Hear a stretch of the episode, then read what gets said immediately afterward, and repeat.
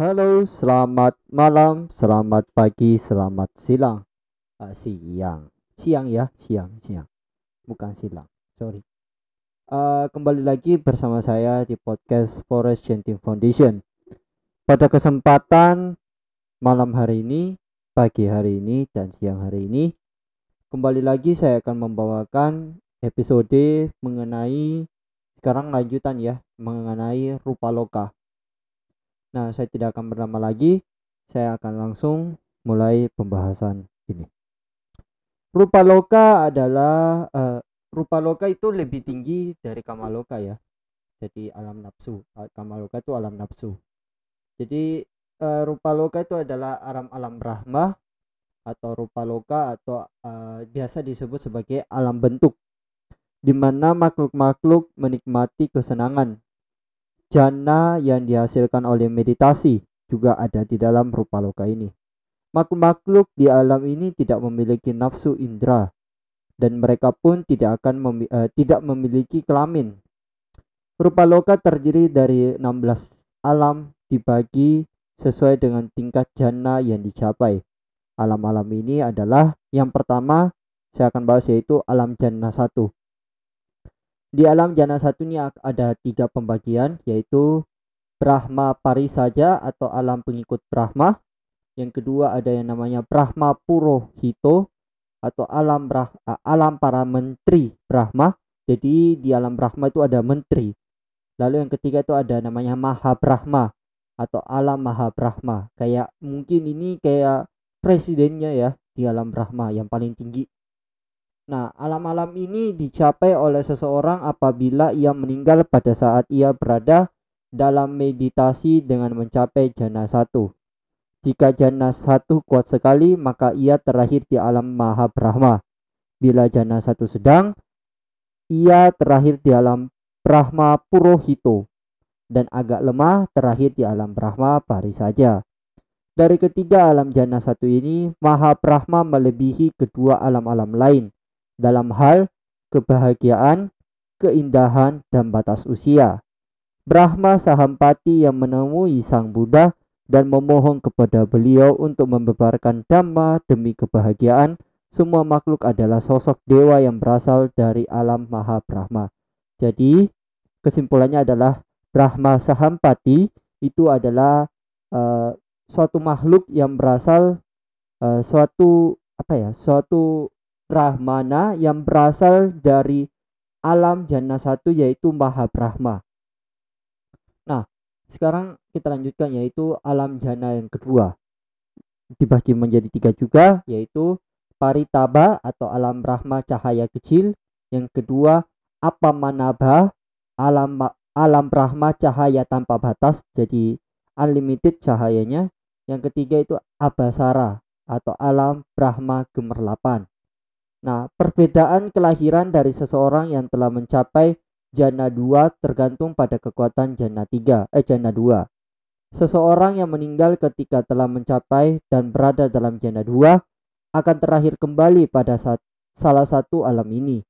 Bila jana 2 lemah, maka ia terakhir di alam Apamāṇābhā. Sedangkan bila kekuatan jana 2 kuat sekali, maka ia akan terakhir di alam Ābhassarā. Disebutkan dalam Aggañña Sutta Diganika khotbah panjang bahwa manusia yang mula-mula muncul di bumi ini adalah berasal dari kelompok alam Ābhassarā. Makhluk-makhluk itu meninggal di alam Ābhassarā karena kekuatan karma baiknya untuk hidup di alam-alam ini sudah habis. Jadi kalau tentang alam-alam ini teman-teman bisa lihat, atau kalau misalnya teman-teman mempunyai buku sutta tentang Aggañña Sutta yang itu Diganika khotbah panjang. Nah, di situ akan ada pembahasan panjangnya mengenai alam kehidupan. Nah, yang ketiga ini alam jana ketiga yaitu Parita Subha atau alam Brahma aura kecil, dibagi juga 3 ya. Yang kedua itu Apamana manasubha alam Brahma aura tanpa batas. Dan yang ketiga subagina atau alam Brahma aura tetap. selama ini saya mencari referensi mengenai alam jana ketiga, tapi saya tidak pernah mendapatkan referensi mengenai alam jana ketiga ini. Saya juga nggak tahu apakah memang tidak ada penjelasan lengkap mengenai alam jana ketiga ini, atau mungkin ada tapi saya nggak dapat. Kalau teman-teman ada dapat, silakan belajar ya. Nah, yang keempat ini adalah yang terakhir ini ya, alam jana keempat. Nah, ini yang pertama ada wehapala, alam Brahma pahala besar. Yang kedua Asaññasatta, alam Brahma tanpa penyerapan atau pikiran. Dikatakan bahwa bila pada makhluk Asaññasatta